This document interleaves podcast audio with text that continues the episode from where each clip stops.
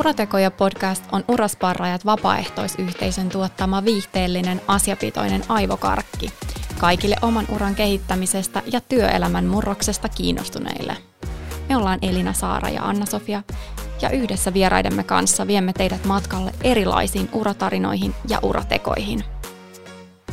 Tänään meidän vieraana on Saana Rossi, Saana on vuoden 2018 vuoden rekrytoijaksi valittu ja työskentelee Vincitillä henkilöstöjohtajana ja on viime vuonna kirjoittanut esikoiskirjansa Rekrytoja. Ja Saana onkin kuvailut, että kirjoittaminen on semmoinen elämän rakkaus. Tervetuloa Saana mukaan. Kiitos. Tosi upeata olla täällä.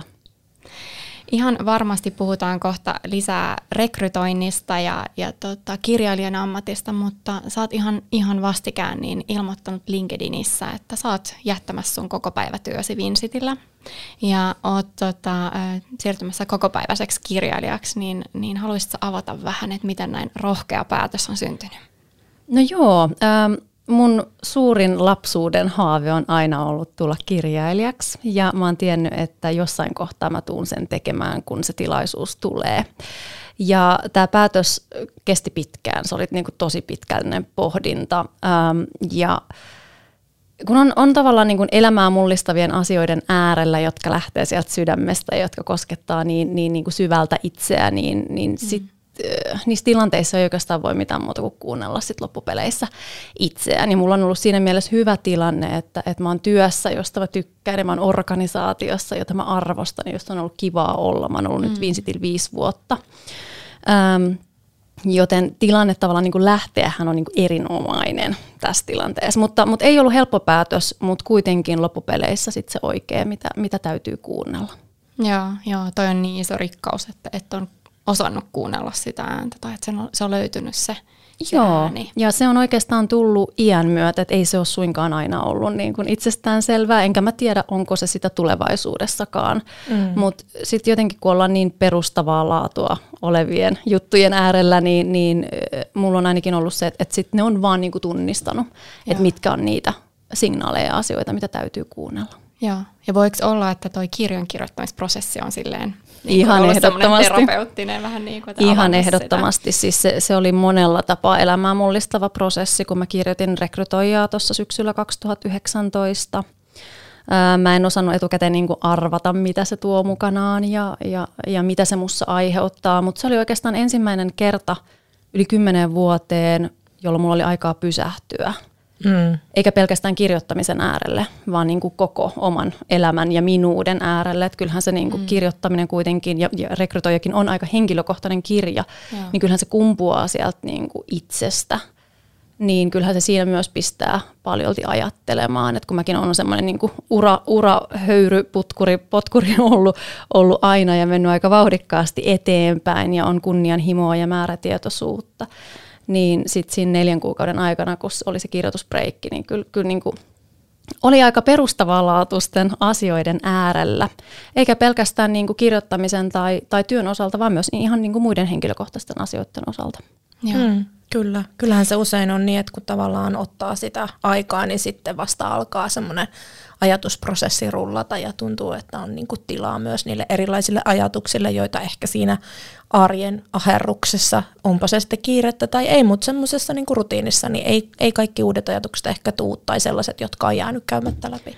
Joo, ja mä itse koen, että, että mä olin tavallaan saanut tietynlaisia signaaleja niistä asioista, semmoisia pieniä Joo. virikkeitä ja syötteitä, mm. mutta sitten se varsinainen niin kun, isompi ryöpsähdys, niin se vaati sitä pysähtymistä ja se vaati sitä aivokapasiteettia ja tilaa. Ja mullahan kävi niin, että se ensimmäinen kirjoituskuukaus ö, oli, oli käytännössä semmoinen, että mä en oikeastaan tehnyt mitään muuta kuin mä kirjoitin ja sitten mä lepäsin. Joo. Silloin mm. mä tajusin, että itse asiassa kuinka väsynyt mä oon ollut siihen niin kuin työrumpaan ja, ja arjen hektisyyteen, mm. mikä on myös hyvin pitkälti niin kuin täysin itse aiheutettua. Mm. Ja mä tajusin myös, että sen niin kuin normaali kolmen, neljän, viiden viikon kesäloma, niin ei se ole riittänyt mulla normaalisti palautumiseen sitten kuitenkaan, koska silloin on niin. ollut kaikki muut kesä, niin. kesäjutut ynnä muut, niin, niin tota, sitten tuossa sen oikeastaan oivals, kun tajus, että no itse asiassa neljän viikon jälkeenhän tämä vielä jatkuu. Ja mä en missään vaiheessa sitä kirjoitusprosessia kokenut, että tämä olisi jotenkin niin kuin työlästä tai raskasta tai, tai stressaavaa, vaan päinvastoin. Mulla oli semmoinen olo, että mä olisin meditoinut neljä kuukautta putkeen. että et se oli jotenkin niin voimaannuttava ja, ja pysähdyttävä se mm. aika. Ja varmasti tärkeää just tiedostaa se, että mulla ei ole tuota rajattua aikaa, vaan tosiaan se jatkuu. Että mm. nyt mä mm. voin sen neljä viikkoa vaan levätä ja olla ja antaa sen niin kuin ajatusten tulla sinne paperi, paperille ja Joo, joo ja, ja sitten se oli myös hauska, miten se kirjoitusprosessi sinälleen, että, että mulla oli niinku suunnitelma tehtynä etukäteen, että, että mihin mennessä mun pitää saada ensimmäinen niinku käsikirjoitus valmiiksi, mitä se tarkoittaa niinku lukujen osalta, mihin päivään mennessä mulla pitää olla mitäkin valmiit, paljon mun pitää kirjoittaa päivässä, jotta mä pääsen. Eli, eli se tapa oli aika niinku suunnitelmallinen ja, ja niinku strukturoitukin.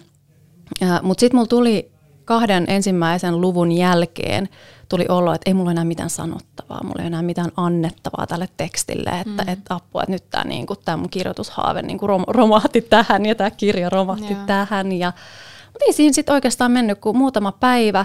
Mä vähän niinku pyöritin ja pohdin sitä. Ja sitten sit se lähti taas. Sitten sit se virta lähti niinku tuleen sieltä mm. ja se mm. sisältö. Niinku. Sitten mä oivalsin, että ei kun just näin. Just näin tämän pitää mennä. Ja, ja sitten lähti semmoinen niinku käsittämätön mm. niinku flow päälle, missä, missä sit sai olla ja nauttia. Ja ei se ollut ollenkaan, ollenkaan niinku raskasta, vaan, vaan niinku täysin jotenkin semmoista palauttavaa ja ihanaa aikaa ja, ja täysin erilaista kuin mitä on normaalisti tavallaan mm. työelämässä tehnyt. Joo. Ja jo pelkästään se, että sai keskittyä niinku yhteen asiaan Kyllä. koko sen ajan, niin oli tosi poikkeuksellista. Kyllä, varmasti mm. näin. Kuulostaa siltä, että, että tota, tosi, tosi niin kuin kokonaisvaltainen aika on ollut toi. No tota, meidän tämä Urasparraajat vapaaehtoisyhteisö, joka puolesta tätä podcastia tässä ollaan tekemässä, niin me usein törmätään äh, kysymykseen, että mulla on tällainen urajumi, mitäs tässä, miten eteenpäin tilanteessa, jossa syystä tai toisesta on sellainen olo työelämässä, että niin kun mä en ole oikeassa paikassa. Ja sehän ei välttämättä tarkoita sitä, että se työnantaja esimerkiksi väärä, vaan, vaan se voi tarkoittaa niin kuin jotakin muuta. Niin mitä sä ajattelet, että mitä tällaisissa urajumeissa, millaisia vinkkejä, kuinka sellaisista selviää? No joo, mä luulen, että näitä varmasti tulee kaikille ja, ja niitä ei kannata niin kuin pelätä tai säikähtää vaan aidosti hyväksyä se, että se työelämä myös menee erilaisissa sykleissä ja mm. vaiheissa. Mm, ja se, se niin kuin, mistä sä oot joskus saanut intoja ja nautintoa, ei välttämättä olekaan sitä enää, enää niin kuin tällä hetkellä tai tulevaisuudessa. Se on ihan ok. Se, mitä noissa tilanteissa mun mielestä kannattaa tehdä, niin on se, että ensin pysähtyy sen äärelle, että et ei lähde suoraan hönkäämään sitten johonkin seuraavaan, vaan pysähtyy ja miettii, että et, okei, että mistä johtuu. Että et miksi mulla on semmoinen tunne, että tämä esimerkiksi rooli on antanut mulle aikaisemmin, mutta se ei tässä kohtaa enää anna. Tai jos on, jos on joku mm. muu asia, että miksi, miksi mä kaipaan jotain muutosta tähän tilanteeseen. Joo. Ja lähtee pohtimaan sitä, että, että kuka sä ihan oikeasti tavallaan niin kuin ihmisenä olet, mm. mikä sua motivoi, mikä sua innostaa, mikä sua kiinnostaa. Ja tarjoako se nykyinen rooli tai työnantaja mahdollisuutta sit siihen suuntaan. Et sehän ei aina tarkoita, että työnantaja pitää vaihtaa. Niin. Se ei välttämättä tarkoita sitä, että sitä rooliakaan tarvii vaihtaa, vaan se voi olla itse asiassa ihan muitakin asioita, mitkä vaikuttaa siihen sun kokonais niin kuin tavallaan työn mielekkyyteen ja, ja hyvinvointiin. Se voi olla, että jotain tiettyä tehtävän osaa on hyvä miettiä uudestaan, ehkä tiimin vaihtoa voi miettiä uudestaan, ehkä jotain kouluttautumista – ehkä jopa osa-aikaista sivutyötä tai, mm. tai opintovapaata tai mitä ikinä. Mm. Et se voi olla niin kuin montaa eri asiaa ja sen takia mun mielestä sitä ei kannata liikaa niin kuin hoputtaa, vaan antaa, antaa niin kuin hyväksyä sen asian ja antaa, antaa sen niin kuin tapahtua ja tulla itselle, että et mikä se Kyllä. on. Ja sitten yksi hyvä, mitä mä oon itse paljon käyttänyt, niin on, on myös sit se, ja, ja mitä yleensä muillekin suosittelen, että, että jos tuntuu, että niistä niin kuin omista ajatuksista ei, ei tule selkeyttä tai ei, ei, ei pääse niin kuin eteenpäin, niin sitten ihan puhtaasti ottaa urakoutsia, mentoria, jotain ulkopuolista henkilöä, kenen niin kuin ammattitaitoon tai tukeen jollain tapaa voi luottaa mm. ja ketä arvostaa ja kenen mielipiteitä niin kuin uskaltaa kuunnella. Ja tässä on pakko sanoa, että kaikki ihmiset ei suinkaan ole semmoisia, keneltä välttämättä niin. kannattaa ottaa vinkkejä vastaan. Et, eli siinäkin kannattaa miettiä, että kuka olisi semmoinen oikea taho ja henkilö. Ja, ja kääntyä sitten myös heidän puoleensa ja, ja, ja niin kuin hakee ihan rohkeasti sitä, sitä niin kuin tukea sille, sille niin kuin mm. omalle ajatusprosessille ja työlle. Joo. Koska itsereflektio ja sen miettiminen, että mitä haluaa tai, tai missä se ongelma ja haaste on, niin sehän on kyllä todella raskasta ja tuskasta. Että, se, et niin. ei, ei missään tapauksessa helppoa ja, ja, ja kyllä siihen kannattaa hyödyntää sitten kaikki mahdollinen hyöty ja apu, mitä on saatavilla. Mm, mm. Ja tuossa varmasti just hyvä, hyvä myös miettiä sitä, että ottaa tämmöistä ulkopuolista apua, joka katsoo vähän sille objektiivisesti tilannetta, eikä vaan kysy vaikka siltä parhaalta ystävältä tai vanhemmilta. Mm. Just, näin, just näin nimenomaan se objektiivisuus ja sit usein se, että kun tulee riittävän niin kuin vähän kaukaa Kyllä. ja henkilö, kuka ei välttämättä tunne sua ihan semmoisilla niin pohjamutia myöden, voi usein olla se paras henkilö esittämään niitä vähän tyhmiä kysymyksiä tai rohkeitakin kysymyksiä mm. ja haastamaan sitä ajattelua. Että kyllä mulla on ainakin ollut jotenkin itsellä hirveän iso onni se, että on ollut, on ollut ja on myös tietoisesti hakeutunut sellaisten henkilöiden niin äärelle – Joo. kenestä on ollut siihen omaan ajatteluun niin kuin valtavasti niin. hyötyä. Mutta sitten myös se taito, että, että osaa myös luopua sellaisista henkilöistä, kenestä ei ole tavallaan mm. siinä tilanteessa. Että sehän ei tarkoita, että, että se apu olisi mitenkään huonoa, mutta se ei välttämättä vaan siihen elämäntilanteeseen tai hetkeen sovi. Joo. Tai siihen tarpeeseen. Niinpä. Kyllä. No siis tässä nyt jo vähän puhuttiin tästä sparrauksesta, niin tota, mitä sä, miten sä itse koet, että oletko sä saanut sparrausapua ja mistä sä oot saanut sitä?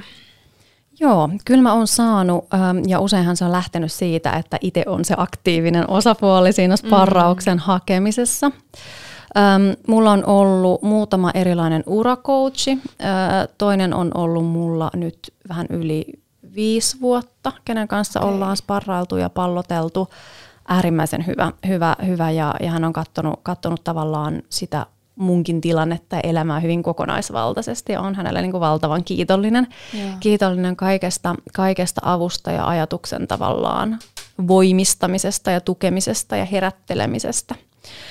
Sitten sit mulla on ollut, mulla ei oikeastaan varsinaisesti ikinä ollut niinku mentoreita, mutta, mutta sitten mulla on ollut hyviä esihenkilöitä eri työnantajilla – okay. joiden kanssa on ollut helppo pallotella ja joiden kanssa on myös ollut helppo olla niin kuin itse avoin, mikä on helpottanut sitä. Joo. Sitten mulla on ollut kollegoita, kenen puoleen on voinut kääntyä. Ja sitten itse asiassa myös mulla on ollut, ollut niin kuin, puoliso, kenen puoleen on voinut kääntyä myös ammatillisissa asioissa, mikä on auttanut ihan tosi paljon sitä omaa, mm, omaa mm, ajattelua. Ja sitten myös tiettyjä, tiettyjä ystäviä, ketkä on tavallaan just johonkin tiettyyn spesifiin tavallaan – pattitilanteeseen ollut hyviä pallottelijoita. Mutta hakenut tietoisesti vähän eri puolilta ja myös niin kuin eri, eri asioihin. E, eli tuossa itsekin kun niin kuin HR-rekrytoinnin parissa työskennellyt, niin sit siihen ja tämmöisen oman urakehitykseen on ollut tietyt henkilöt. Sitten kirjoittamiseen on ollut aivan täysin omat henkilöt ja, ja. ja, ja myös tämmöiseen niin kuin muuhun omaan elämään, yksityiselämään liittyviin asioihin on ollut sitten myös muut henkilöt. Okei, okay. kuulostaa hyvältä. Toi on tosi tärkeä puoli mun mielestä, että just, että se ei tarkoita, että yhden ja saman ihmisen niin sparraajanakaan tarvitsisi antaa sitä kaikkea. Ja mulla oli sellainen henkilökohtainen kokemus, että ää, me mietittiin tällaista isoa niin kuin, tavallaan elämänmuutosta paikanmuutoksen kautta. Ja mä mm. huomasin siinä tilanteessa, että mun lähimmät ystävät ei olleet, niin kuin, he ei pystyneet tavallaan siihen. Että et se oli sellainen kohta, jolloin pitikin ei nyt tuntemattomien, mutta niin kuin kauempana olevien ihmisten kanssa tehdä sitä sparrailua, koska siihen sitten rupesi sekoittua tavallaan mm. erilaisia tunteita ja, ja, ja sitä vasta sitä kautta tajus, että ei vitsi, tämä on muuten todellakin näin, että, että vähän eri asioissa niin, niin tota, eri ihmiset on niitä parhaita sparraajia ja just niiden oikeiden kysymyksien esittäjiä. No just tämä ja, ja toi on tosi tärkeä pointti, että usein niin voi olla myös itse helpompi puhua jollekin täysin ulkopuoliselle henkilölle, johon sul ei ole tunnesidettä ja sun ei tarvi miettiä, että no mitäköhän nyt niin hänen näkökulmastaan tämä asia tarkoittaa tai miten hän omasta niin kuin elämän ja maailmankatsomuksestaan käsin sitä asiaa niin kuin peilaa ja arvioi. Niin mä oon itse asiassa kokenut tämän kanssa huomattavasti usein helpommaksi niin päin ja, ja jotenkin ehkä myös niissä omissa niin kuin ulostuloissaan uskaltaa olla rohkeampi niin, kun se toinen henkilö ei ole niin läheinen. Joo. Kyllä, ihan Tärkeätä. totta. No tota, sä oot Sanna sanonut, että suhtaudun intohimoisesti työntekoon ja uraan ja uskon siihen, että meillä jokaisella on mahdollisuus saada tavoittelemamme työ, josta innostumme ja joka on juuri meille sopiva. Hmm. Niin onko sulla tähän jotain ajatusta, että miten löydetään se itseä innostava työ ja pitääkö, voiko kaikki löytää sen oman jutun? Joo, tämä on tietysti moniulotteinen asia. Ensinnäkin se, että mä uskon, että tavallaan elämä helpottuu sillä, että tekee mm. asioita, joista innostuu. Mm. siihen ei kannata sekoittaa sitä, että kaiken tekemisen pitäisi olla jotain juuri sitä ydinasiaa, mm johon kokee kovaa paloa. Ei ollenkaan, koska se, se voi tulla esimerkiksi myös harrastusten kautta ja kaikki ei välttämättä esimerkiksi haluakaan mm, edes kyllä. tehdä ammattia tai työtä semmoisesta, semmoisesta itselle tosi tärkeästä asiasta. Öm, tärkeintä mun mielestä on se, että et ensinnäkin täytyy sukeltaa itseensä. Mä tosi paljon puhun tästä itsetuntemuksesta ja siitä, että, että oikeasti vähän ravistelee ja keskittyy siihen, että kuka on. Mun mielestä niin kuin nykymaailmassakin me tehdään sitä aika vähän. Mm. Että jos ihmiseltä kysyy, että kuka sä oot, niin se on tosi mielenkiintoista aina kuulla, että mitä vastauksia sieltä tulee. Usein hyvin laidasta laitaan, usein aika ulkokohtaisia asioita. Yeah. Ei ehkä pysähdytä miettimään sit ihan oikeasti, että, että kuka mä ihmisenä oon, jos esimerkiksi musta riisutaan kaikki, kaikki ulkoinen asia pois, työ tai, tai perhe tai, tai muut, muut asiat. Mm. Että et kuka mä oon, millainen mä oon, mitä mä haluan, mistä mä innostun. Ja sehän on myös tämmöinen niin elämän jatkuva prosessi. Eli se ei ole sitä, että mä kerran mietin, että kuka mä oon, koska se, se myös tässä elämän varrella muuttuu ja, ja kehittyy. Ja sen takia ihan nyökkäyksiä. Sen, Todellakin. ja, ja sen takia on tosi tärkeää myös niin kuin ylläpitää sitä jatkuvasti. Eikä myöskään tarvitse niin hätääntyä sen äärelle, että, että apua, että mä oon silloin mä oon tuntenut itteni, mutta nyt musta tuntuu, että mä en ole enää jotenkin oikealla träkellä. Mä se on ihan ok. Et itse huomaan, että mulle on, itse asiassa tämä tilanne on myös mulle sellainen, että, että missä on käynyt vähän niin, että tässä on niin iso muutos kyseessä, että vähän miettii, että onko nyt, nyt ihan varmasti. Ja sitten kuitenkin mä päädyin aina että on. Niin. Kyllä tämä on, kyllä mm. tämä on. Mm. Mutta mut se niinku itsensä sukeltaminen on se kaikista tärkein asia. Ja, ja, ja sitten sitä kautta, kun se, sulle alkaa niinku avautua se, että et, kuka sä oot ja mitä sä haluat tehdä, mm. mistä sä innostut ö, ja motivoidut, niin sitten sun on paljon helpompi lähteä kartoittamaan sitä, että mitä sä haluat tehdä, hmm. eli mikä se konkreettinen työ voi olla. Ja sen ei tar- tarvitse tarkoittaa jotain tiettyä roolia tai ammattia, vaan hmm. monessa työssähän on niinku elementtejä, jotka limittyy ja, ja jossa sä voit olla hyvä. Ja mä itse uskon myös hyvin tämmöiseen niinku holistiseen ihmiskäsitykseen, että meissä kaikissa on potentiaali ihan valtavan moneen eri asiaan. Että se, että me ollaan joskus valittu joku träkki, niin, niin ei se tarkoita mitään. Mm. Me, me voidaan valita milloin vaan uusi träkki ja lähteä kulkemaan sitä pitkin. Mutta sitten kun, sit kun alkaa olemaan selviä, että no mitä sä haluaisit tehdä, no sitten pitäisi miettiä, että no miten sä niin pääsisit niin. sit siihen tilanteeseen. eli eli tota, sitten pitäisi lähteä kartoittamaan ensinnäkin sitä, että ok, että, että edellyttääkö tämä jonkinlaista substanssin ammattitaidon lisä niin kuin kouluttautumista tai haltuun ottamista, minkälaista työnantajaa tai organisaatiota se edellyttää. Ja tässä tullaan myös tämmöisen oman arvopohdinnan äärelle, että, että minkälaiselle työnantajalle mä ihan oikeasti haluaisin tehdä työtä tai millä toimialalla mä niin kuin itseni näen. Ja sitten sieltä lähtee pikkuhiljaa niin kuin speksaamaan ja tiputtamaan niitä, niin sitten ruvetaan olemaan jo semmoisessa tietynlaisessa shortlistissa siitä, niistä asioista, että, että mikä se työnantaja voisi mahdollisesti olla. Ja, ja sitten myös siitä, että no minkälainen se tehtävä suurin piirtein voisi olla. Ja sitten lähtee tavoittelemaan niitä ja sitten vasta tullaan näihin niinku työnhaun keinoihin, niihin niin. konkreettisiin keinoihin. Mutta kyllä se niinku laajempi taustapohdinta on tavallaan ne talon perustukset, mitkä pitää mm. ensin rakentaa, että voi niin. lähteä sitten sinne maalaushommiin ja, ja niitä ikkunoita korjailee ja paikkailee.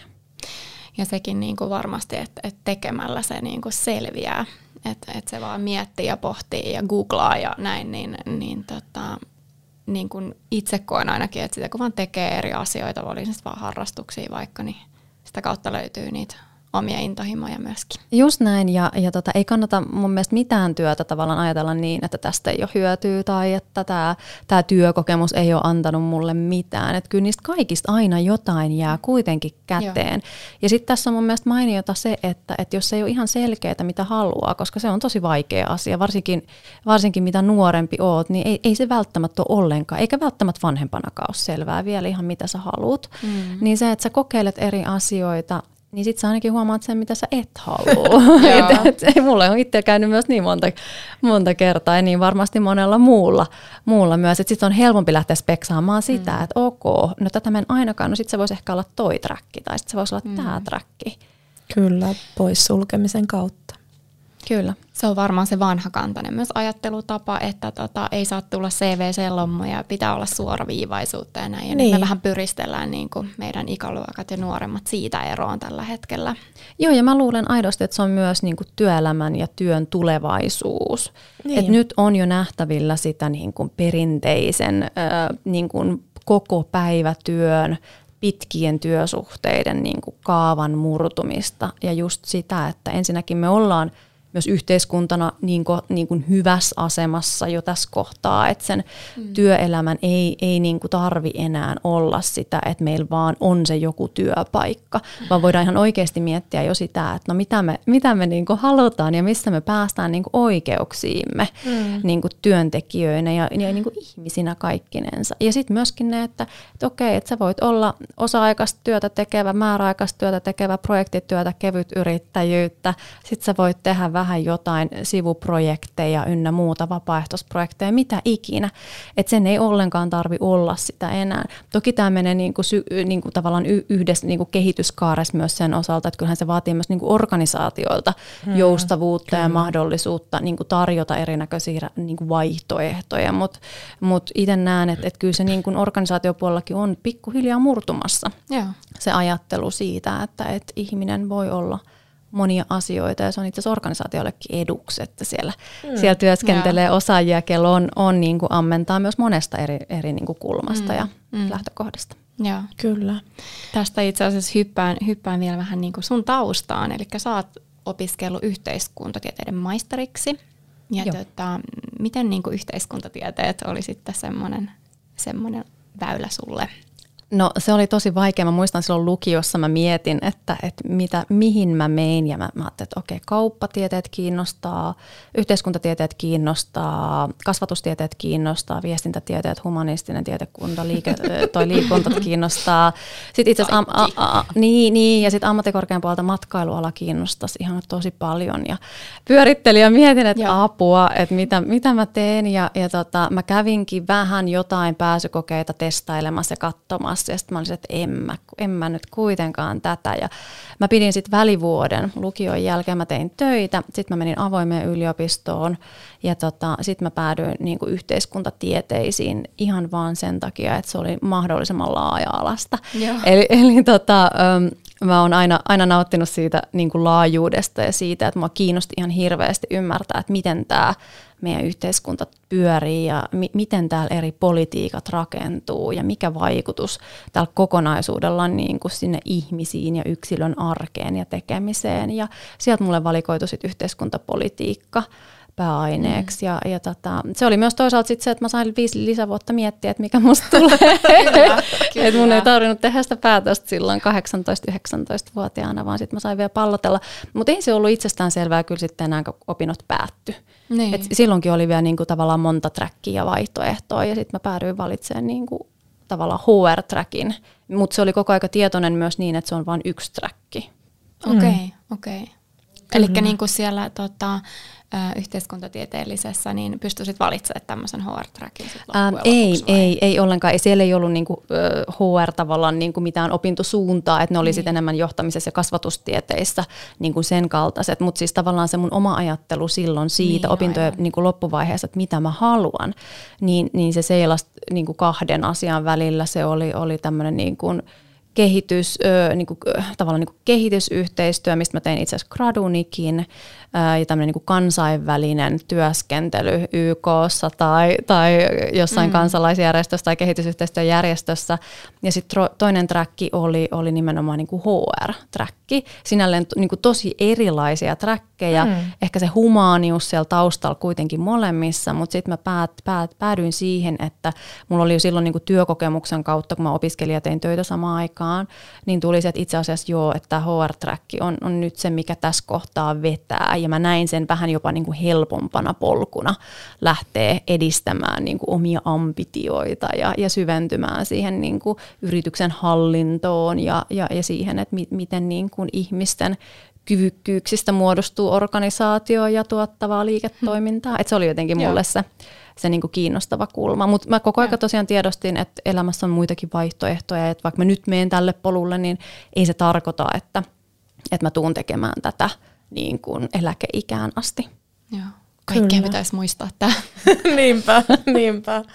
No tota, tässä, tässä kuuluu paljon tässä sun viimeisimmässä puheenvuorossa sellaisia ajatuksia, joita me on äh, saatu kuulla, kun me on haluttu kysyä, että mitäs hyvää äh, sinulle, sinun tuntemat ihmiset, läheiset ihmiset haluaisi sanoa sinusta. Ja, ja tota, tämä sun äh, meille tuli sellainen kommentti, että sanottiin, että, että Saanasta niin kuin ensimmäisenä jää mieleen sellainen ä, ilo, pirteys ja energisyys, mutta se, mikä ä, niin kuin tavallaan siellä taustalla on, että sulla on ä, tosi laaja-alainen tietämys asioista ja sä oot tosi kokonaisvaltainen ihminen, että se varmaan nyt niin kuin tämä koulutustaustan kautta näkyy ja kuuluu. Ja, ja sitten sanottiin sitä, että sä oot myös erinomainen siinä, että sä osaat niin kuin kommunikoida ja viestiä sun kokonaisvaltaiset ajatukset hyvin ja että se on ollut ehkä yksi sellainen salaisuus siinä, miten, miten sä oot päässyt siihen,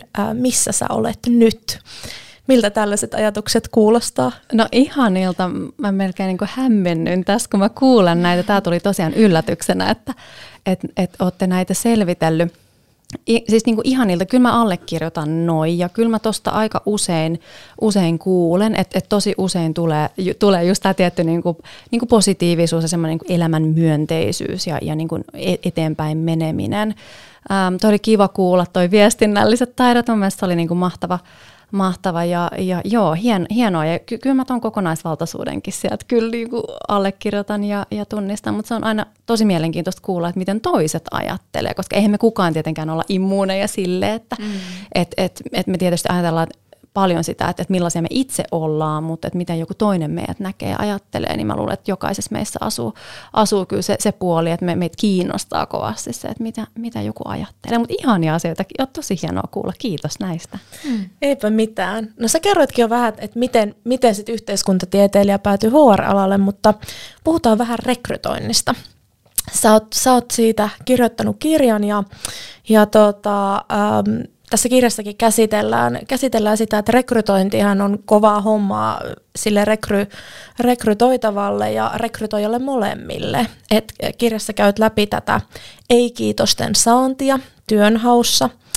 Ja, ja tota, olisiko sulla jotain hyvää neuvoa niin kuin tästä rekrytoijan näkökulmasta, että miten tähän ei-kiitokseen kannattaa suhtautua, ää, miten sen kanssa pärjää?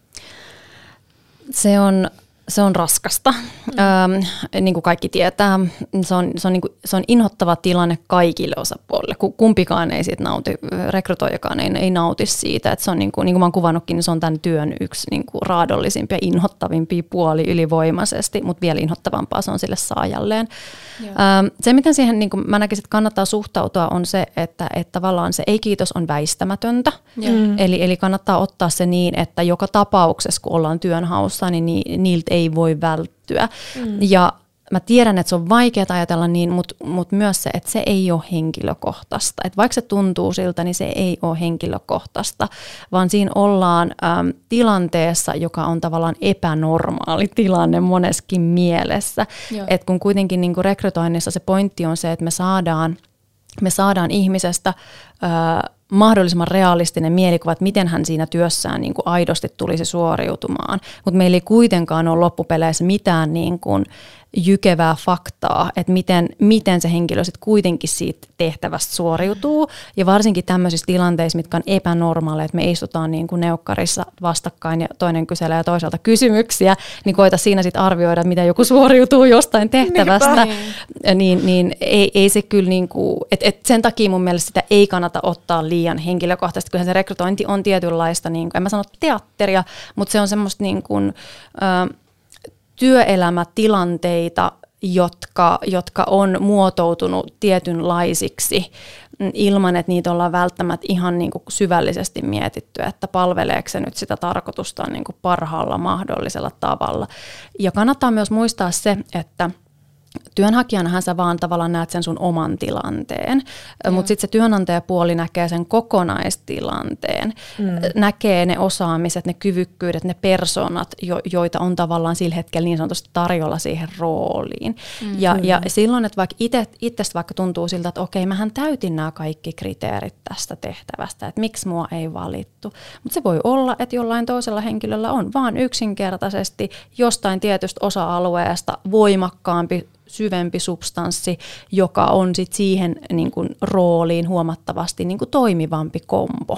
Tai sitten se voi olla jotain persoonaan liittyviä asioita, mutta niitäkään ei kannata ottaa liian henkilökohtaisesti, koska se ei tarkoita sitä, että ihminen olisi millään tapaa niin kuin huono mm, tai, tai että niin. et, et, et, et, et siellä niin kuin arvotettaisiin liikaa sitä sun ihmisyyttä, kun siitä ei ole kyse, vaan siinä haetaan yksinkertaisesti sopivinta mahdollista ratkaisua siihen organisaation tehtävään ja tarpeeseen.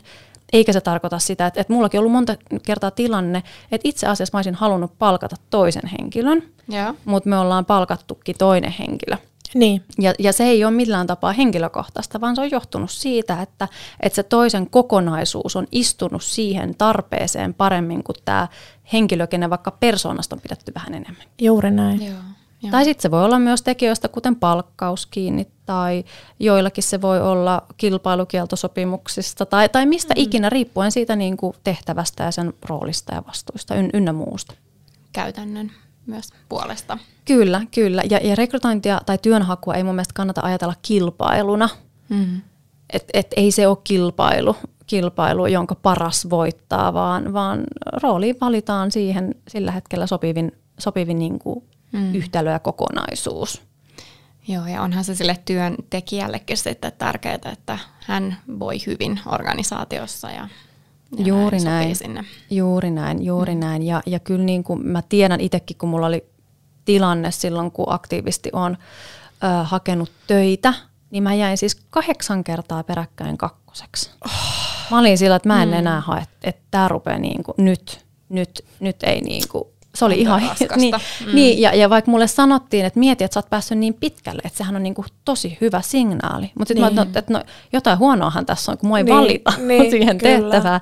Ja sitten sit se lopullinen syy usein oli se, että mä olin vielä, mun kokemus oli verrattain vähästä. Niin. Että ne oli kyllä tykännyt ihmisestä ja, ja siitä mitä voisi tuoda, mutta kuitenkin se kokemus oli sen verran niin kuin vähästä, että he mm. näki, että se on tietynlainen riski. Ja mm. useinhan mm. rekrytoinnissa mietitään nimenomaan niiden riskien kautta sitä. Ja usein se riskittömämpi vaihtoehto on sitten se turvallisempi, joka, joka voidaan valita. Ja, ja sen takia mä myös usein sanon työnhakijoille sitä, että, että kannattaa että niin pitkälle kuin mahdollista, niin kannattaa koittaa katsoa sitä omaa tilannetta työnantajan näkökulmasta, tai kannattaa koittaa sparrauttaa sitä omaa tilannetta jonkun toisen ulkopuolisen niin kuin silmin, että miten hän esimerkiksi työnantajana näkisi tämän sun tilanteen, ja miettiä, että mitä riskejä sun palkkaamiseen liittyy ja sitten lähtee taklaamaan niitä riskejä, eli lähtee miettimään, että ok, no mulla ei ole riittävästi osaamista tästä, no mitä se tarkoittaa, voiko mä hakea lisäosaamista, miten mä sanotan sitä mun olemassa olevaa osaamista, onko kyse just siitä, että mä en ole ehkä osannut kertoa siitä Joo, riittävästi, tai mä en ole tunnistanut sitä osaamista. Mm. Ja kannattaa myös olla niin kuin aktiivinen sen vuoropuhelu ja dialogin kanssa, ja ihan rohkeasti, että jos et sä saa perusteita sille, että miksi sua ei ole valittu, niin mm. sitä kannattaa kysyä, ei siinä menetä mitään. Mm. Aina työnantajat ei, ei pysty tai voi vastata, vastata mutta ei siinä menetä mitään, että sitä kysyy ja tsekkaa. Niin.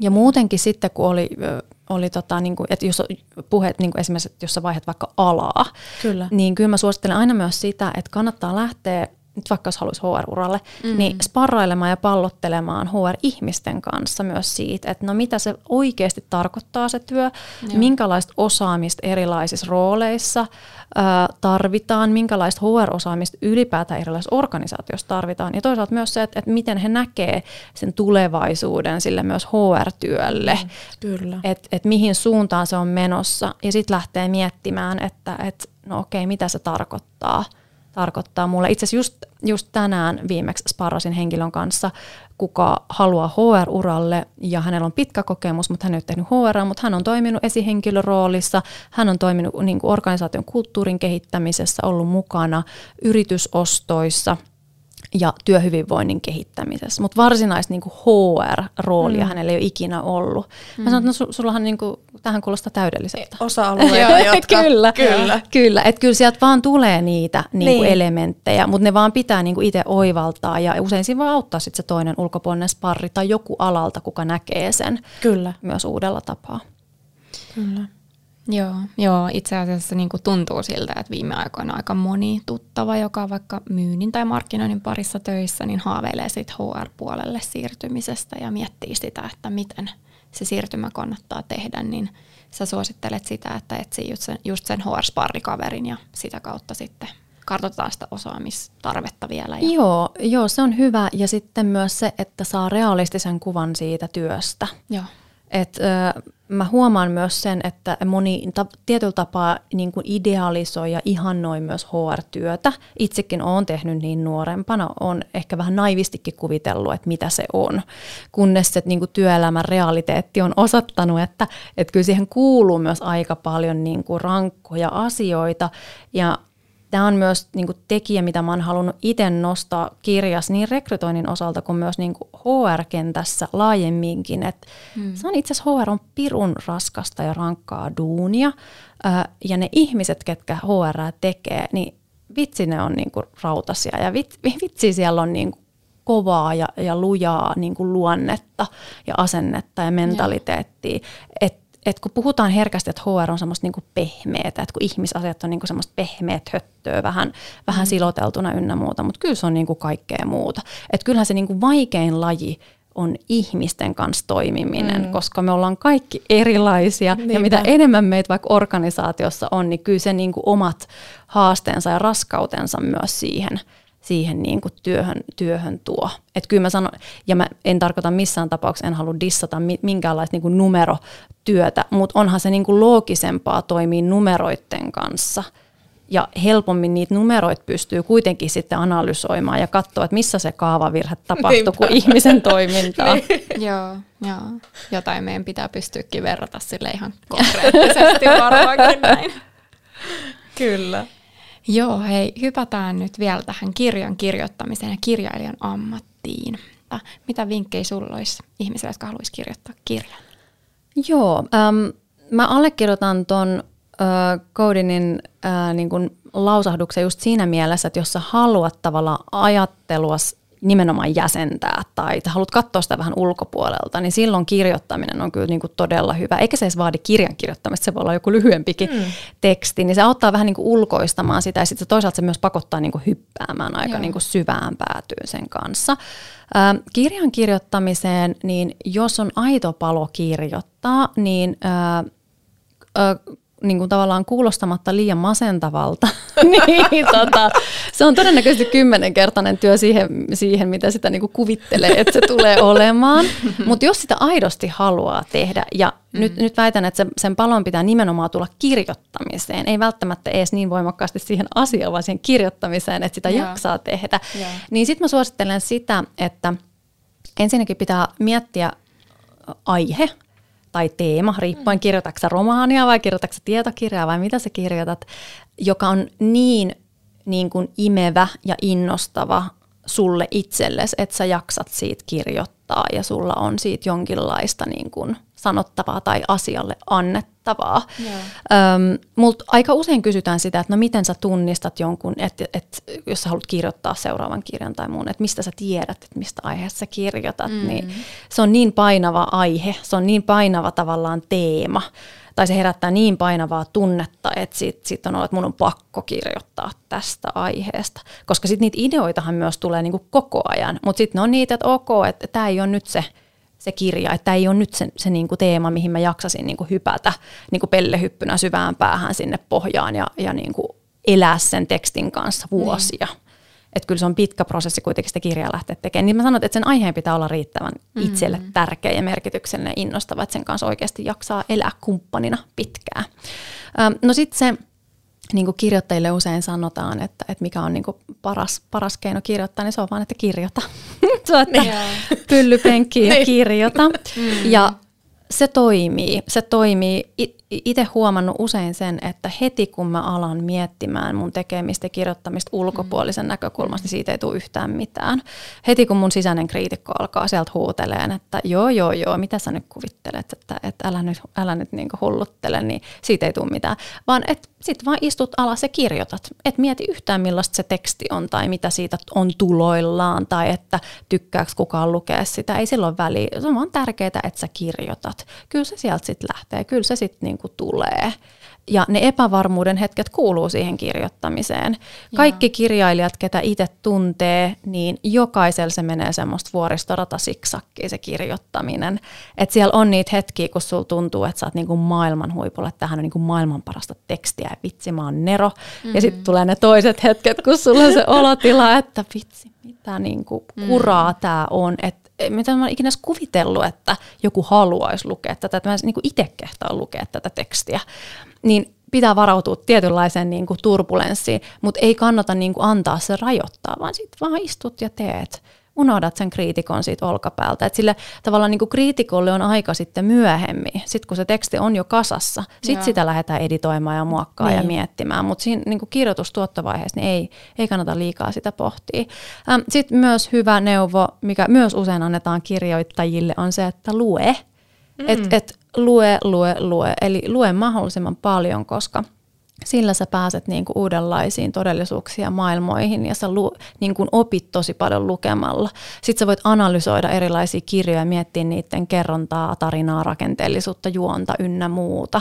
Niin se on ainakin itsellä kanssa toiminut ja tietoisesti on altistanut itseäni myös kirjallisuudelle, jota en normaalisti niinku lukisi. Ja se on ollut tosi oivaltavaa. Esimerkiksi runous ei ole ollut ikinä mulle mitenkään niinku semmoinen, mihin mä hakeutuisin, mutta nyt, nyt olen niin kuin pakottanut itseni runouden äärelle ja se on niin kuin mahtavaa. Mm. Mahtavaa ja sitten oon jopa niin kuin alkanut itse kirjoittaa runoja sen, sen kautta, että on niin kuin oivaltanut, että vitsi, että tämähän on tietynlainen niin kuin luovuuden väylä ja keino, mikä mm. ruokkii sitä kirjoittamista. Wow. Sitten vielä yksi juttu siihen, siihen, että jos haluaa kirjoittaa, niin kyllä sitä niin kuin kirjoittamisen oppii kannattaa hakea. Yeah. Tällä mä en tarkoita ollenkaan sitä, että tarvitsisi lähteä yliopistoon lukemaan niin kuin kirjallisuustieteitä tai mm. hankkia, hankkia viiden vuoden niin kuin maisterin tutkinto siitä, vaan kirjoita ja, ja tota, kato, mitä siitä on saatavilla. On paljon kirjoja kirjoittamisesta, mm. on olemassa verkkokursseja, on olemassa livekursseja, ää, koska usein sillä, että sul on, sä ympäröit itsesi ihmisillä – ketkä kirjoittaa tai ketkä puhuu kirjoittamisesta, ketkä on tavallaan samanhenkisiä siinä mielessä, niin se edistää sitä. Ja sitten varsinkin, jos sulla on niinku ohjaaja, kuka antaa sulle kirjoitustehtäviä Joo. ja, ja tota, tukee sitä prosessia, niin, niin se on niinku ihan korvaamatonta. Hmm. Että on kyllä noita korona-ajan hyviä puoliakin, että tullut paljon tätä niin kuin netissä, tai paljon netissä opiskelemisen mahdollisuuksia lisää. Just näin, just näin. Mutta kyllä se kirjoittaminen, se on hienoa. Se on hienoa. Öö, ja kyllä mä kuitenkin, niin kuin mä sanon sen, että, että se, että varmaan puolet suomalaisista haluaa kirjailijaksi, mm. niin, niin siis se on tosi hienoa. Mutta sitten tosiaan kannattaa miettiä just se, että, että, että, että mikä on se niin kuin itselle sopiva hetki, koska se, niin kuin, jos sä lähdet kirjoittaa kirjaa, niin se on aika iso prosessi. Mm.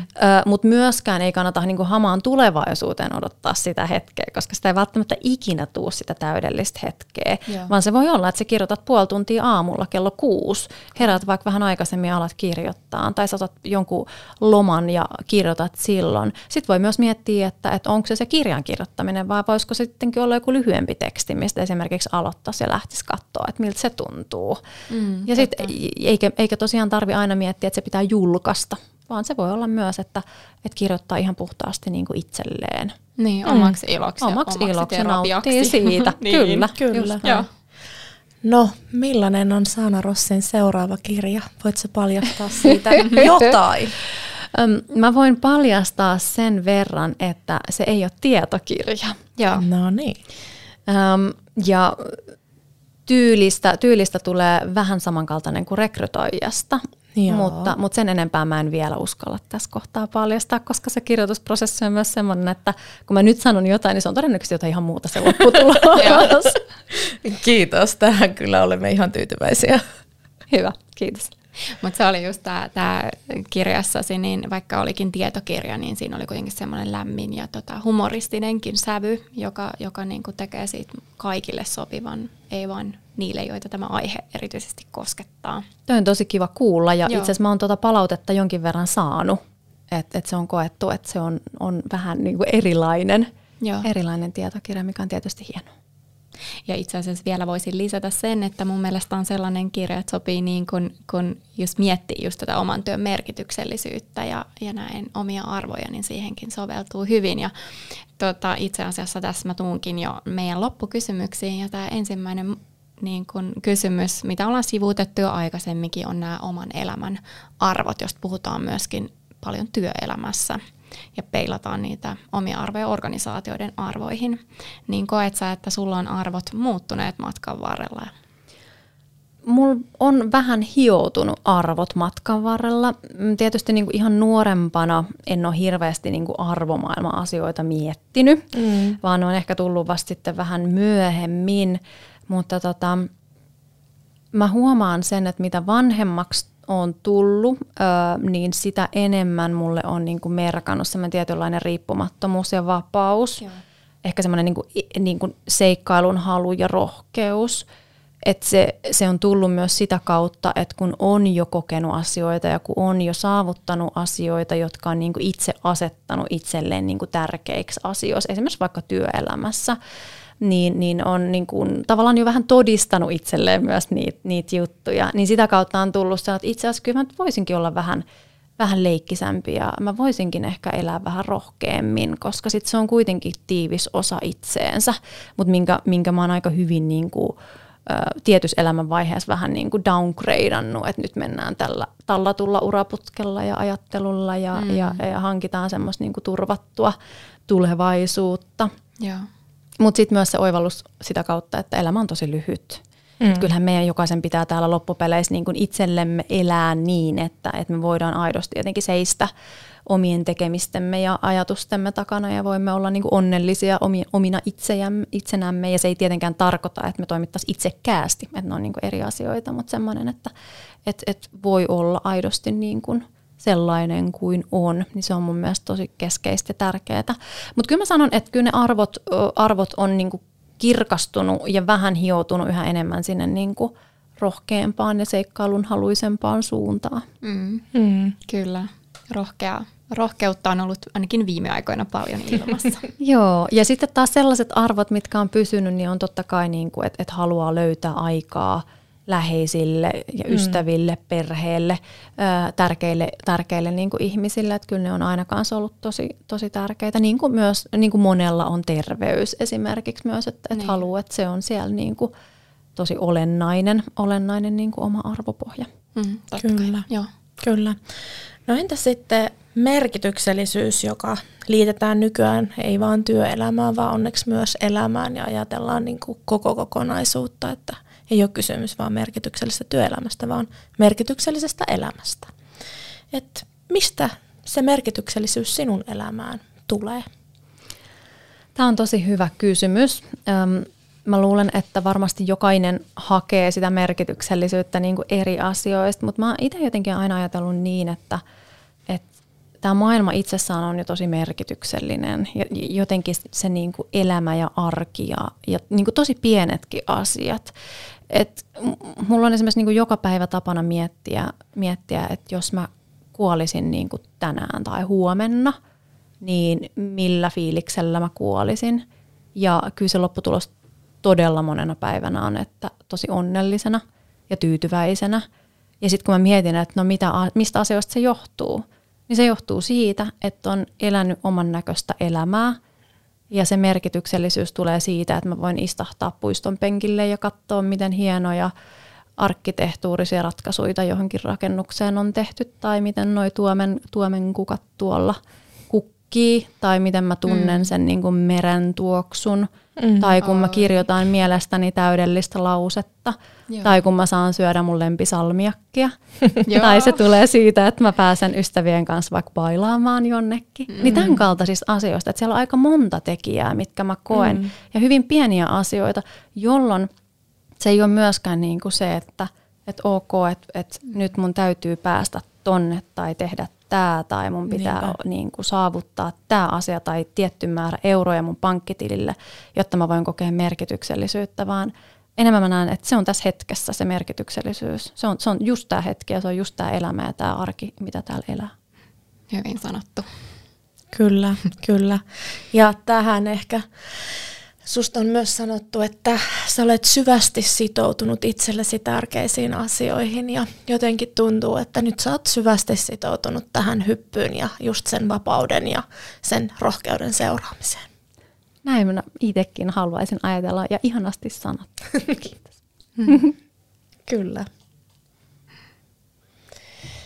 Jahas, musta tuntuu, että, että tota, me aletaan varmaan olla – Joo. aika loppupuolella ehkä, ehkä meidän, meidän kysymyksiä. Mm, vielä sellaisen asian tässä jotenkin niin kuin tämän ää, uuden suunnan ja, ja muutoksen myötä haluaisin kysyä, että, että se rohkeus niin tavallaan, pelottaako sua koskaan? Pelottaa. Pelottaa, totta kai mua pelottaa. Monikin asia pelottaa. Ähm, mä jotenkin, mulla on semmoinen niin perusluottamus elämään. Mä luotan siihen, että asiat järjestyy ja elämä kantaa. Öm, ja sitten kun se on olemassa, niin sitten ne pelot muuttuu vähän niin kuin toisarvoisiksi. Öm, ja esimerkiksi se, että ei, ei pelkää vaikka hetkeä, kun kuolee. Että mulla on kuoleman pelkoa hävinnyt aika pienenä lapsena johtuen niin kuin todella tärkeä ja läheisen ihmisen menetyksestä. Niin se, se on yllättävän niin kuin voimakas tavallaan tunne ja asia, mikä, mikä on luonut sitä niin kuin turvaa ja myös sitä niin kuin elämän uskoa ja tulevaisuuden uskoa. Et joo, kyllä mua pelottaa. Kyllä mä tälläkin hetkellä mietin, että, että onhan tämä nyt aikamoinen hyppy, että toivottavasti mä saan jotain suolakurkkuu sen leivän päälle, päälle sit tulevaisuudessa. Mutta sitten mä ajattelen, että okei, että jos mulla on se tilanne, että mä en saa – niin sitten mä teen asioita sen eteen, että mä tuun saamaan. Että sitten mm. mä ehkä palaan koko päivä työhön, jos se näyttää siltä. Tai mä muutan vähän halvempaa asuntoon. Tai, tai mä rupean tekemään jotain, mistä mä sitten saan sitä niin kuin, mm. siitä suolakorkkuu siihen mm. leivälle. Ähm, että kyllä se elämä sitten loppupeleissä kuitenkin aina vie, vie eteenpäin ja, ja kantaa. Ja sun kirjassa sekin sanot, että mikä on pahinta, mitä voi tapahtua periaatteessa. Että Nimenomaan, niin, niin. nimenomaan. Ja, ja tota, harvoin ne asiat kuitenkaan on sitten niin kuin maailman pahimpia niin, asioita. Joo. Niinpä. Joo. Kyllä. Ihanan inspiroiva tota, tämä haastattelu kyllä. Kyllä. Kiitoksia oikein paljon kaikista näistä viisauksista ja jotenkin tästä kudelmasta, joka tässä rakentui näistä erilaisista palasista. Joo. Oli tosi ihana juttu tuokio. Kiitos teille. Tämä oli tosi mielenkiintoista ja ihania aiheita ja hienoa, että teette urasparrausta. Joo. Ihan huikeeta, niin kuin hieno yhteisö ja, ja mahtavaa, just tämmöistä me tarvitaan. Ja, ja nyt kaikille kuulijoille niin hyödyntäkää ihmeessä. Kyllä. Kiitos Saani tosi paljon. Kiitos.